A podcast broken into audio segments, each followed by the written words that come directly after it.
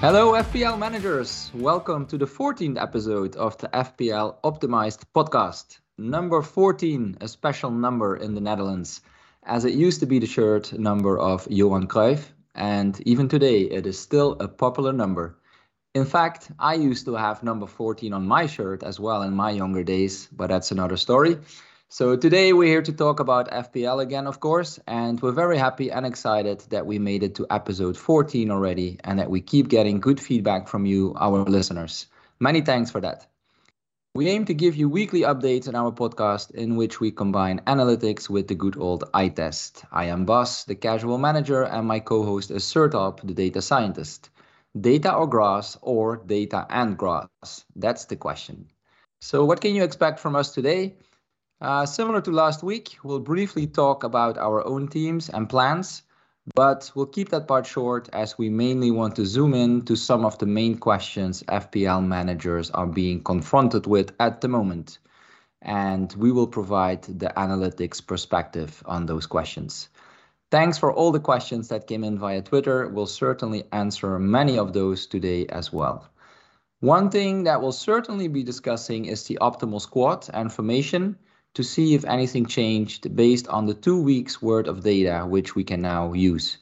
As you might remember from a few episodes ago, Sertalp Solver was recommending a big at the back strategy, but with many attackers scoring goals during the first two game weeks, I wonder if the Solver changed its mind already. So let's see later. But before we do that, Sertalp, let's hear from you. How are you doing and how did your team perform in game week two? Thank you, boss. I'm doing well. It was a good game week, although many analytics players did pretty well in this game week too. I finished with 76 points, and even though ranks are not important at this stage of the season, I jumped from mm-hmm. 1.5 million overall rank to 480,000. So almost a jump over 1 million players, which is nice. And yeah, that's a good place to be. Yeah, yeah, I agree. Um, so, but so the div- point difference between ranks is pretty small, so I, I think ranks will change very rapidly in the first few weeks still. Um, and so this game week, top three players that brought me the biggest gains uh, were uh, Luis Diaz brought 7.2 points against the field, so this is kind of the expected, uh, sorry, this is the realized gain. Out of his 9 points, I was able to keep 7.2 in a way because of his ownership and Can- brought six points out of 11 points he got, and Martinelli gave me 5.8 out of 8 points he got. So, here compared to top managers by historical finishes, so I have a prime sample on FPLOptimize.com. Uh, Diaz is again the top player, but besides him, I also got points from Ederson and strangest Salah, even though he got only two points he was one of my biggest gain as well. So, I mean, it seems like my team did pretty much what's expected on average, but field didn't do well. So the average player did worse than they were projected. So especially Robertson and Bailey helped me a lot, and also lots of people bench James, which was right. yeah very good for me. How about you, Bas? Well, it sounds like you're talking about me there because I have Robertson and Bailey, and I chose Bailey over James, which of course I regret now. so yeah, what can I say? Uh, I worried the whole week about not having Haaland, but I kind of forgot to worry about not having uh, Jesus, and he's the one that really hurt me with his huge ownership. But okay, you know, on the positive side, I'm quite happy and uh, maybe also proud even that I could resist the pressure to swap Kane for Haaland because yeah, literally every content creator was saying, you know, just do it, just make uh, make this change. But I kept believing Kane, and even though I had to wait until the the 96th minute or something like that to be proven right, uh, yeah, it was worth it. And and what a game that was, right? Chelsea against Spurs. Did you see it as well? Yeah, I watched the game. It was quite interesting. I'm surprised that they didn't call the foul before the corner kick at the end. Yeah, but it was yeah. interesting for sure. It's also quite funny that Kane got more points than Haaland.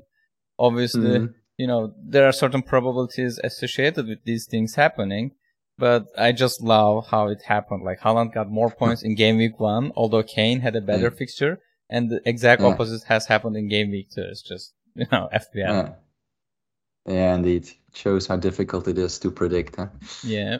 Um, and it's also indeed strange that the VAR didn't see the hair pulling that went on before the goal, because I think it was clearly visible on, on TV. But oh well, that happens. So yeah, I was happy with the Kane goal, but on the other hand, you know, I don't think it, it's right to say I made the right decision just based on the single game week. Of course, we need to also look at the next game weeks and then compare how Kane and Haaland do over a, a longer period of time. But well, I did survive game week two in that sense. um, Congratulations. as, as I think, as I think many people expected Haaland to haul. They also had him as as captain, uh, as captain. Um, but you know, with Wolves and Forest now coming up for Spurs, and with Kane having scored his first goal, proving that he can score in August, which I think many many people wondered about. Uh, yeah, I think I can look ahead positively, at least with regards to Kane. But as I mentioned, overall, my game week wasn't that good. I just had 49 points. Uh, not having Jesus hurt me a lot. And I also had too many blanks from other players like the Liverpool guys, Kulusevski, Ramsdale, and others. Plus, on top, as I already said, I made the mistake of starting Bailey over James, missing out on his seven points. So I'll have to take it on the chin, as they say, Mhm. and move onwards from here. And I hope the data can point me into some good directions. So let's start with the first question, which is about the data you are using and how it's changing, if it's changing at all. Uh, for example, we had a question on Twitter from uh, Hoarder Faye, if I pronounced that correctly, and uh, he or she asked uh, how we really know now after two weeks of actual data, or how much we know now, sorry, after two weeks of data, and how much we can also trust it. And a similar question was from Emma, also on Twitter, who asked if there's anything surprising to be seen if we compare the actual data versus what was estimated. So I think that's a good question to start with, as it's more general about the data. Uh, and again, it helps to to make sure we all have a good understanding before we go into more details uh, later on. So yeah, over to you, Sertalp. Yeah. That's the million dollar question, right? About what we know and what we can trust. So the good Yeah. thing is models are not using only two weeks of data. I mean, it's, obviously they have included those, but we have Yeah. a baseline for all the players and we use their historical information. Like for Jesus, as an example, models were expecting him to get lots of points, which he eventually did. You can certainly trust your Yeah. eye test, but yeah, don't forget to check underlying numbers for players. Uh, it Yeah. was a follow up question. I mean, I can watch a shot and think it was a good one, but if the position is Mhm. poor and if the player is having repeated attempts from the same position, it won't probably bring too much returns in future because expected goals is a better indicator of future goals. So, I mean, use Mhm. your eye test, sure, but supported with the numbers at least. Yeah, going back to what do we really know question. There were a few players with unclear minute predictions like uh, Perisic. So going forward, the minute predictions will be much more accurate because now we know which players every manager is preferring. Even though like some of, some of them are still experimenting with it. So I was staying away from players with low minute expectations, like high risk, high reward players, say like Mahrez, but distinction between players with high predicted minutes and low ones will be more clear going forward. Two game weeks of information is very valuable. And Emma, uh, it's Jump the Wave on Twitter, actually runs uh, polls among fans of each team to get a better idea on the starting lineup probabilities, which is like extremely valuable. So I usually check those and I adjust my expected minute uh, values based on those uh, polls, and that helps me a lot. Just just wanted to mention that. But so what we have learned in two game weeks, I mean, just a few things, not not a lot, but I will summarize a few of those. Um, Eriksen's projected minutes jumped from uh, like 20, 30 band to 65 now. Uh, however, all Manchester United player projections, and I'm talking about points per 90 minutes, falling significantly. uh, because of their loss against uh, Brentford, obviously, and seems like um, there are still issues with the team. I see that Eriksen, Dalot, Maguire, mm-hmm. and Shaw all going down in terms of projected points per 90 minutes, which was part of yeah. the reason for significant number of people selling United players, and yeah. their prices are, yeah, falling sharply. Yeah, um, I think it's a team uh, to avoid at the moment. yeah, I will also. Sure. Yeah, I will also talk about the team projections. And the second player I want to talk about is Emerson Royal, and his yeah. minute projections were around 10 for a long time uh, before okay. the season has started, and it was yeah. around 20 30, and now finally he reached at 60 uh, projected minutes. Yeah. And because he got he played 86 minutes in game week 1 and 81 minutes in the game in game week 2, so it looks pretty good for him going forward. Um, uh, still difficult to say after two game weeks, but I think it's interesting to see how the data or how the model is uh, adjusting to, let's say, what we what we have seen in in reality. Mm-hmm, mm-hmm, exactly. Yeah. So, yeah, some of these players, if their projections, like projected minutes, were low to begin with, it indicates that there is some kind of competition for that position. And yeah, so it is important to understand that if you trust that he will keep playing, I mean, over 60 minutes for Tottenham, which has a good defense in general, is pretty good. Yeah. And so the other player I want to talk about is Gundogan. Uh, Gundogan's both minutes and projected points are increasing nicely. Point estimation was around 1.5 and 2. And I'm talking about game week 3 points, by the way and for a while and it's constantly increasing since last week. So currently projected at 3.3 points, a potentially very good option if you know people yeah. are looking for different options. Yeah, I see him being mentioned a lot. It seems that Bernardo Silva could move to Barcelona, and then, uh, well, Gundogan's position is quite secured. Yeah. Um. So yeah, if that happens, indeed, would I would be interested as well. mm-hmm. Yeah, and it was very nice to see that Bernardo Silva's points and minutes mainly, but minutes were going down and then Gundogan's was going up, which is yeah, a nice thing to see in a model. And probably Andy Martin won't like this, but Salah's points per 90 minute value is going up. It was around six when we started the season for, and I'm still talking about the game victory predictions. And currently it is close to eight. And so this is not only because of Salah, but it's partly due to decreasing team rating of Manchester United, because we see a similar behavior in Luis Diaz projected points too. It was around five at the beginning of the season, and it's around six now. And also Darwin is out, so it's another good, um, another reason for uh, these players to go higher. And Solanke, another pick that has been discussed a lot, is going down in point estimations, and it was mostly in the range between 3 to 3.5 and as high as 3.7 at one point. But now, uh, around game week 2, his predicted minutes dropping from 80 to 50 uh, due to injury. So, yeah, his projected points are around 2 right now, but it can go even lower if the injury is longer. And one other player that we can discuss is Doherty. I'm sorry if I'm pronouncing his name wrong, but his predicted minutes went from 65 to 30 in a span of few days since he only played 3 minutes in the first two fixtures. So a player with pretty solid points per 90 minutes, but has how, but yeah, he there are doubts about his minutes so he's currently 4.9 million, if I checked correctly. So he might be an option later if he starts getting his minutes back. He's a good example yeah. of what we have learned in first two game weeks because, yeah, that drop is very visible in the data. Right.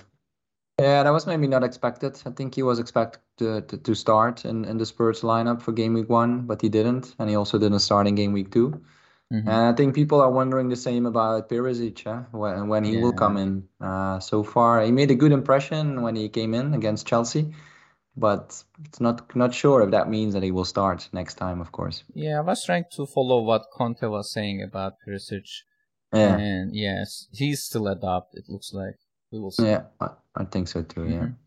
And as my last point, I want to talk about team projected points.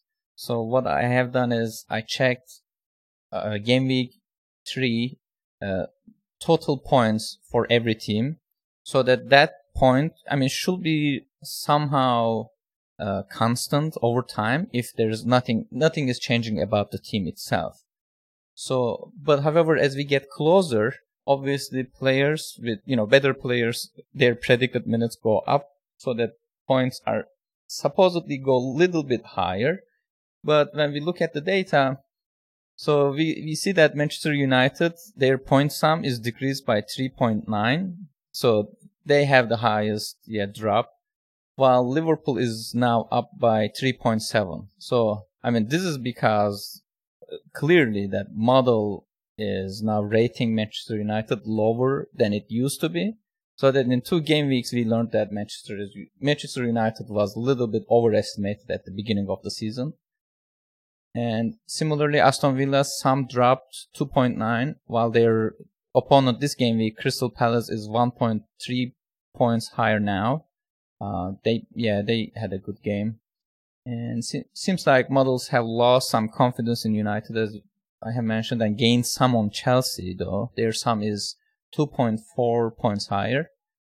And Wolves are 1.5 points higher, and uh, their yeah their rival Tottenham is 0.7 lower. So I mean this means Tottenham is probably doing roughly as expected by the model, but probably Wolves is doing better than we originally expected. So it's pretty okay. nice to see how these values change. Yeah, no, definitely. And uh, you know, thanks for sharing all that information. Um, it's it's interesting to understand how it all works. And yeah, of course, it starts with the data. Without data, your model couldn't work, and probably you wouldn't have a team, right? True. so it was good to get some more insights on this again. Um, and as I said, it's really interesting how all the data is constantly being updated. So let's now make things a bit more specific, and let's start talking about optimal formation first.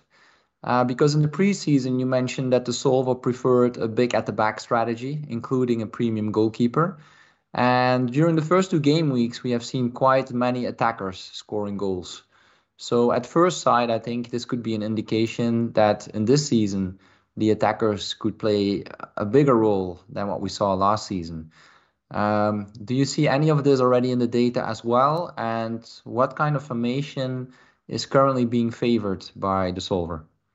So yeah, sometimes it's a little bit difficult to talk in terms of formations, but I have run the model and as if I'm using a wildcard right now to see what the optimal formation will be. Currently, it favors a 4-4-2 formation if I don't schedule any transfers until game week 9, which I assume when I will be using my wildcard. And so it still goes for the premium goalkeeper Ederson and also two City defenders, uh, Cancelo and Diaz. So it's just, you know, triple City defense, which many people would consider a crazy idea, I guess. Um, so main change from beginning of the season is now model wants to bring Saka and Luis Diaz together. So, so that it drops the fifth defender to, to fund him and also drops Haaland or Kane, you know, premium forward for it because so the main thing is Mitrovic seems to be doing well. I mean, obviously last game week was a little bit unfortunate, but he was a, he was so close to getting the, that penalty goal, right? So now data and then the solver thinks that forward line could be just Mitrovic and uh, Jesus. And it's very interesting. And of course, there is some noise in data. So this is not the optimal, but it's optimal using raw data because we had, you know, big discussions about it.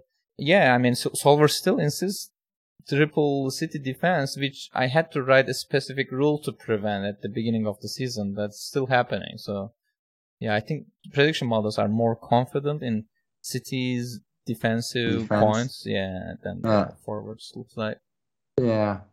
but I guess also compared to other teams, it seems the city defense is just more reliable. Yeah. So it's also looking at that. Mm-hmm. Okay, well, it's good food for thought. And as you said, uh, Mitrovic, uh, I think many people have him as an option, uh, even though he missed the penalty. Um, but he did make a good start to the season nonetheless. I think I know some people that actually changed uh, Jesus and got Mitro. So that was quite bad, of course. You missed uh, the Jesus hole and you got the Mitrovic penalty miss. But yeah, yeah. it's all in the game. it can happen. And uh, yeah, it's interesting that you're mentioning Saka because I think some people are maybe a bit wondering about him after the first two game weeks. And for me, I'm thinking about going for a second 8 million midfielder in game week three. And then it would be a choice between Saka and Mount. And I see many people complaining about Mount as well. But I saw the Chelsea game and I think he wasn't that bad actually. He was very involved, at least much more than in game week one and maybe it could be a differential for me. Uh, something I still need to think about. so I have a question. Have you watched the Arsenal game too? Maybe it will make it easier for you to decide between Saka and Mount. Yeah, no, that's a good point. I did watch it, but I think if I'm not mistaken, I was at the same time as the City game, so I was a bit switching between the two. Um, yeah, I mean, Jesus looked really strong, right? I mean, yeah. he, he made some great goals and he was very dangerous. Um, Saka didn't look that dangerous, so that's why I, am not considering him. But since you mentioned him, and I think you know many people had Saka in their team, but a popular move is to go from Saka to Martinelli. Mm-hmm. Um, but having both Martinelli and Saka could also be interesting. So that was just something I was thinking. Yeah. Yeah, I think the optimal team now has both Martinelli and Saka, and okay, yeah, Jesus right. and forward, so triple Arsenal. Right. Yeah. Okay, okay, yeah. All right, that's good. Um, so yeah, let's move on to the next question, and it's uh, it's a question that I have, but also some people asked us on Twitter, mm-hmm. and it's related to the Liverpool defense. Um, I think many of us have a double up for Liverpool in the defense, which could either be Trent plus Alisson, or maybe Trent plus Robbo, or maybe even Trent plus Van Dijk. Uh, so should we keep the faith in them, or is it time to move funds elsewhere? Uh, a few people on Twitter had the same question. Uh, mm-hmm. FPL Patrick asking Robertson question mark. Uh, Pascal is asking, is it worth keeping the double pool defense? And uh, Mohammed Nabil is saying, is it too early to drop Trent even? Okay, mm-hmm. that's also interesting. Yeah. So yeah, personally, I have Trent and Robo, and I'm strongly considering to sell Robbo as I have yeah I have 14 and a half million invested in two Liverpool defenders. So that's a lot of money. And it seems the defense is not so reliable as it used to be. Um, so yeah it's for me not so much about Robbo because I think I also saw people saying that he, he didn't do too badly yesterday. He was coming in you know he was in the right positions. But yeah if the Liverpool defense is not reliable due to injuries then I wonder if I should um, have so much money invested there um, so yeah, it's a difficult one because also on the other end, the upcoming fixtures are quite good, and Joe Gomez might be fit for the next game week. But overall, I'm not too optimistic. And I was wondering if you have any recommendations on that based on the data. So yeah, Liverpool's defense yeah, seems to be struggling, and also hopefully model will reflect those to projected points uh, soon. Yeah.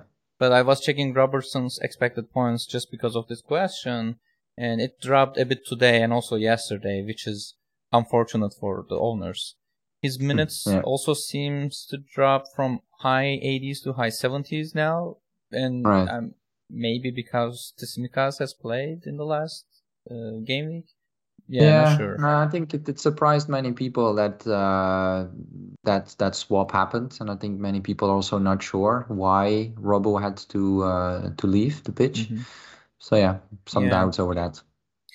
Yeah, so to answer that question, I actually checked the analytics league we have, and I saw Luke. It is FF Scout underscore Luke on Twitter.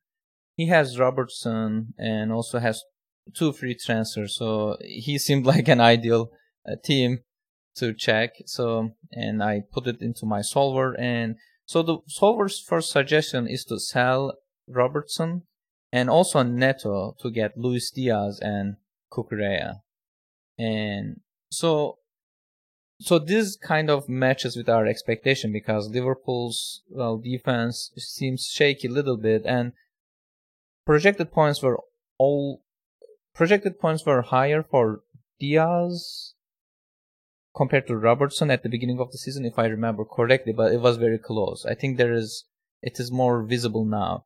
But it's also because Darwin is booked for the next game week. So Diaz is well optimal so that Solver sells Robertson to fund him or you know open open a spot in his team. I mean if you have double Liverpool defense, yeah, it might be good to sell at least one of them probably. If you have free tra- two free transfers, but if you have one, Solver probably wouldn't do it. And I also compared, you know, what's the difference if I keep Robertson in Luke's team? So if I if it sells, I get an objective score of 273, and if I force keep him, I get 271.3. So it's around 1.7 points in decade objective and roughly 4 points in lineup points. So not a big difference to be honest. So it's not enough to pull the trigger. But if you are already thinking about it and have two free transfers, yeah, it might be nice. Yeah. Yeah, I do have the two free transfers. Um, and it's interesting that Diaz is coming up again because I didn't think he was that good yesterday in the Liverpool game besides of course his goal, which was a beauty. Yeah. Um, so yeah, I'm, I'm not too confident about that either. Uh, I think I'll probably want to wait to see how the Man United uh, Liverpool game uh, goes, which will be an interesting one. All right. Well, as we were talking about the options in the defense with the Robo discussion, uh, I saw the game between Forest and West Ham, and uh, Neco Williams looked really good. He's he's still only cost four million. Uh, do you have any data on him? I would be interested in that to see if if you think or if the data says that he's a viable option. And you know, I mean, not just for the bench, but uh, to actually play him. And we had a question on this as well on Twitter from Tom. And Tom was saying, uh, who's the best fifth defender if in the 4.5 million to 5.5 million category? Are we or are we better just dropping to the 4 million Williams and spreading the funds?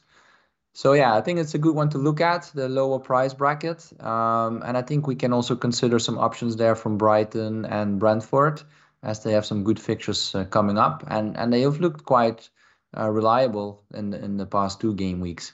So yeah, what recommendations can you give us for that lower price range? Yeah, I think Neco Williams is a good choice uh, too. Mm-hmm. I'm not saying because I have him, but ah, okay. I, I will talk about these players in their price order. So best in this range is Walker with 5.1 million price and a total of 22 point predicted for the next six game weeks. And I mean, if you're at 5 million or if you don't have a spot for an, another city player, Cucurella gives 21.7 points, so very close, almost the same for 5 million.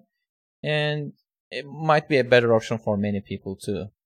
And Dunk is best at 4.5 with 20 points, and Williams is at 14.5 with 4 million in price. So there's a big jump from 20 to 14.5. Almost you are losing 6 points. But the thing is, if you are going to make him play every game week, if not, he's a really good option because he has two good fixtures in in until the you know game week nine, the wild card time.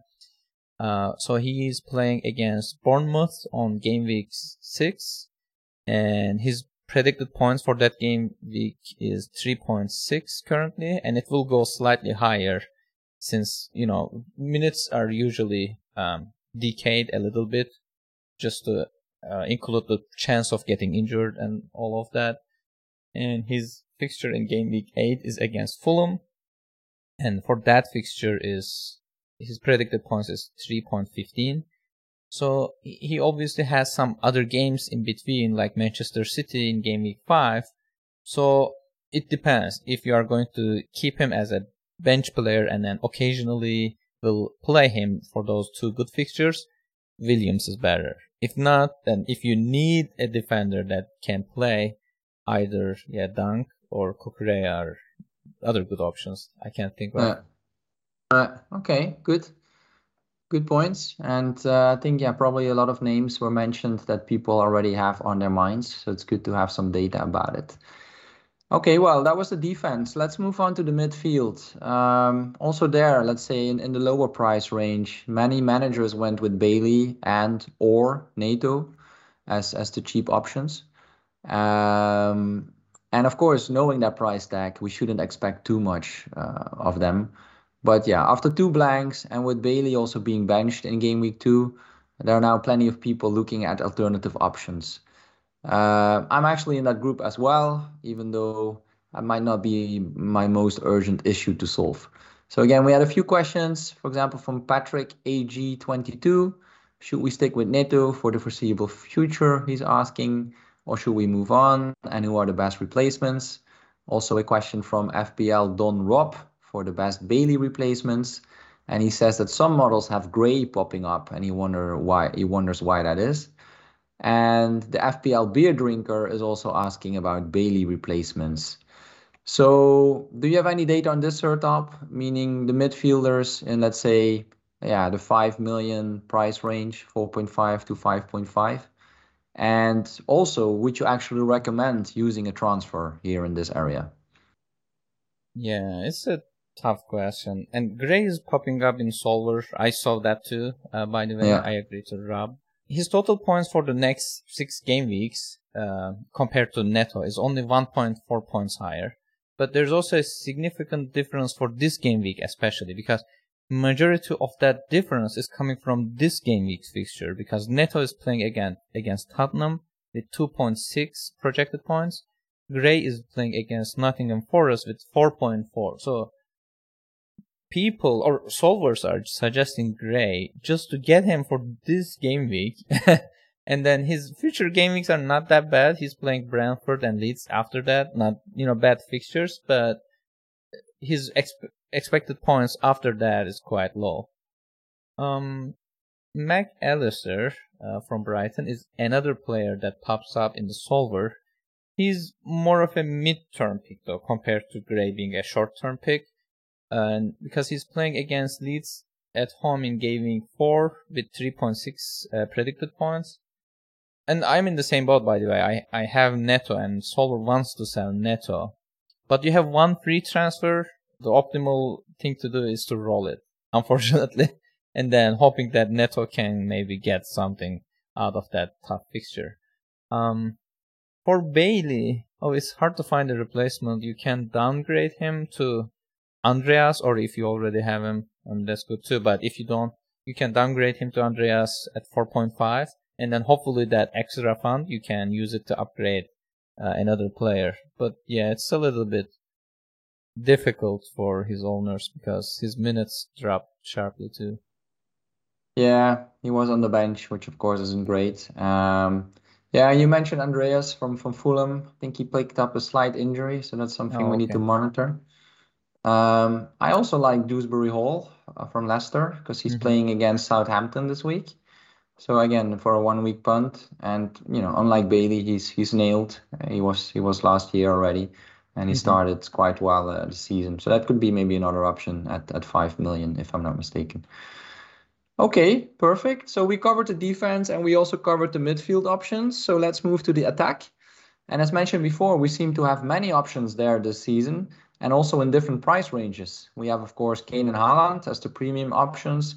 We have Jesus at uh, the very attractive 8 million price at Arsenal. Uh, but there's also Toney, Wilson, Mitrovic, Welbeck, and maybe even others.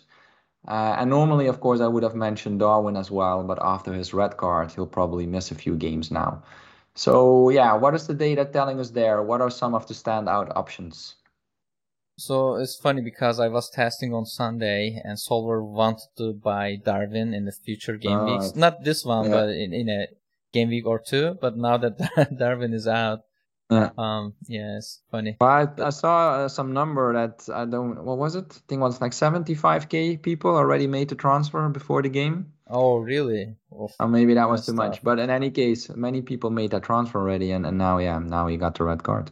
Yeah, early transfer are, uh, transfers are always yeah. risky, and yeah, for the top options, I mean the usual suspects as you have mentioned: Haaland, Kane, and Jesus have the highest predicted points over 6 mm-hmm. weeks. It is 35.5 for Haaland, 35.0 for Kane, and 29.4 for Jesus.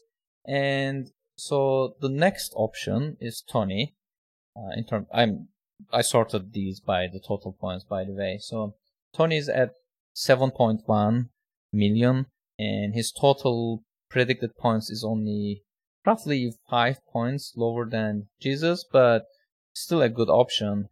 But yeah, even a, a more interesting option is Mitrovic, as we have mentioned, because his price is 6.6 and total points is 23.2. So it's only 1.5 points less than Toney, but 0.5 cheaper too. So, and we, I saw his name in the optimal wildcard team too. So I think Solver likes to have Mitrovic and then use that extra budget for you know upgrading another player. Uh, so yeah, these are the top forward options, but uh, yeah, and it's funny how we can change our minds so fast, right? Because at the start of the season we said, "Oh, don't touch Mitrovic," and we remembered his previous Premier League season, and now after two game weeks, he uh, yeah he scored a few goals and and he impressed us. So many people are thinking about him. All right. Well, plenty of names to consider. And um, as we talked about so many different names and options uh, which are emerging from the data, uh, one thought could be to go for an early wildcard. And for those managers who had a slow start, you know, it could be an option. And we covered the wildcard topic in previous episodes, but I think it's still a hot topic. I see a lot of people asking about it. Uh, we did get some questions again on this as well on Twitter. For example, from Marcus FPL who's asking um, what time, you know, what's the best time to wildcard based on the data. Mm-hmm. Uh, so again, from your perspective, Sertalp, based on data and analytics, when when would it be a good time? You think? So when I have tested this idea earlier, I saw that values are very close. So there's no meaningful difference between wildcarding and let's say eight, nine, ten. So those are are all very close. So if you don't want to think too much about it. Game week 9 is the ideal time because of the international break and it will give you plenty of time for tinkering. there are some less than ideal game weeks where ma- matches take place in midweek. So, I mean, my recommendation would be staying away from those because, well, if, especially if you are planning to go with a data or analytics focused team this time, it takes a little bit of time to find the the optimal that you you enjoy. So game week 7 to 11 are ideal from that perspective because all of those game weeks are at least 6 days apart from each other. And with the game week 9 uh, being the international break, it's 2 weeks. And so, but if you are just asking, you know, what's the optimal, like among, even among these options, game week 10 was giving me the best objective score. But currently when I'm planning, I always use game week 9. So my plan is this. So I will try to use this in mind. I will try to use game week 9 as if I'm going to wildcard at that time. But if my team looks okay, I will try to delay it one or two game weeks.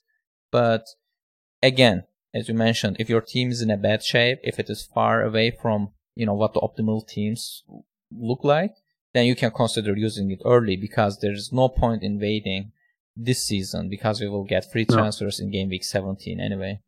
Yeah, I just wanted to mention that. So that's a good point. I think, yeah, be careful to wait too long. That's probably the advice. All right. There was one other question we received on Twitter, which I also found interesting. It was from uh, Dark FPL. Um, and he's, you know, he's saying that many managers now have a similar team. Let's call it the template team. And as a result, of course, we also see many people with with a similar score. So yeah, Dark FPL is asking if, if your goal is to win it, to finish uh, number one in OR, then isn't it better to choose a few higher variance picks? Um, and another way to, to look at it, should we be penalizing uh, ownership in our models? Um, and again, we talked about this before as well. And if I remember correctly, uh, your recommended strategy was to stay close to the field at the start of the season and only consider differentials later on, uh, right? So, yeah, does it mean that you'll be also then using your solver differently at different stages during the season? So yes, we use at least I use my solver differently at different stages during the season, and you remember uh, correctly. So so the optimal is usually going with the highest expected value, not even considering ownership at any point. And then if, as you get closer to the end, if you are leading, then you can go with the safer options. If you are trading, you can go with the risky players to catch up. So obviously, if you are behind, if you go with the risky players, there's a chance that you will go even lower. But that's kind of a trade-off. So you can either try to win FPL by taking, you know, risk, having the risky players, or maybe you can bet against some of the highly owned players. For example, you, you can say, okay, I won't have Haaland, or maybe I won't have Salah, because if they blank with that extra budget, with the players I have, better players you have, you can maybe get in front of the field and it happens all the time. So there is a slight difference between objectives of trying to win FPL and trying to get a really good rank.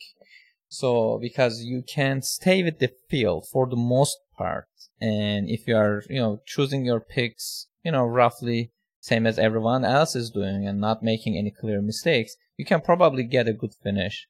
But if you are taking risks, I mean, you should be also you know, prepare to lose lots of ranks and then find yourself in millions, probably. So, yes, oh, if you want to take risk, you can penalize popular players based on the ownership and then go for the high expected value, lower effective ownership options. Yeah, th- that makes sense. But at the beginning of the season, we really don't know what will happen. So if you go with the higher expected value players, for example, I got Martinelli and then he got he went and scored a goal, which took me in front of lots of players. So this way, I didn't have to take a big risk, and I was able to, you know, get ahead of the field. So, but as time goes forward, if I find myself, you know, uh, falling behind everyone else, then yeah, it's probably right. time to go with the risk options. To choose some other players, yeah. All right, great. Well, we've covered many topics again, and thanks everyone for sending in your questions. It was really helpful, and it was also interesting today uh, to use this here in the flow of our podcast. And I think it gives us some clear ideas about what we can do for game week three. Uh, I have to spend some time on myself, as I mentioned. I think overall the team still looks quite good. So maybe it's just best to stay patient and do nothing, which is often the most difficult thing to do. But mm-hmm. uh, yeah, I think the main thing for me is to see what I'll need to do with with Robo as my main headache. Um, you know, keep the fade or move funds elsewhere. And of course, can I keep risking to not own Jesus? That's another question. yeah. So yeah, I'm worried that he will hurt me if I don't own him. But on the other hand, I also don't really like to just follow the field. I, I like to, you know, find different options. But okay, I still have a few days left, so do all of us. Uh, how is it for you, Sertalp? Do you still face any dilemmas for game week three? Uh, I will be rolling my free transfer most probably, so hopefully okay. all goes well with that. My team yeah. is not the best in terms of single game week points, as Kane has higher expected points, uh, mm-hmm. and Neto is not ideal to have in the team. But rolling might give me more options next game week, so that's why right. I will be rolling. But I need to decide who I want to bench, Andreas or Neto. They're projected points are very close, so I need to probably check if there's any injury issue with. Uh, okay. Either. Yeah. All right. Well, good luck with that decision, and uh, we'll wrap it up here. Good luck, everyone else, as well, with your decisions for game week three. We hope everyone can enjoy green arrows during the weekend, and it would be great if some of the insights from our pod helped you to achieve those. So, thanks again for listening to our podcast. Questions, comments, or reviews are always welcome you can subscribe to our podcast so you'll get notified when the next episode comes out or follow us on Twitter. For Sertalp, it's at Sertalp Bilal, and for me, it's at Belfi BB. Thanks again, and we'll talk to you again next week. Bye bye.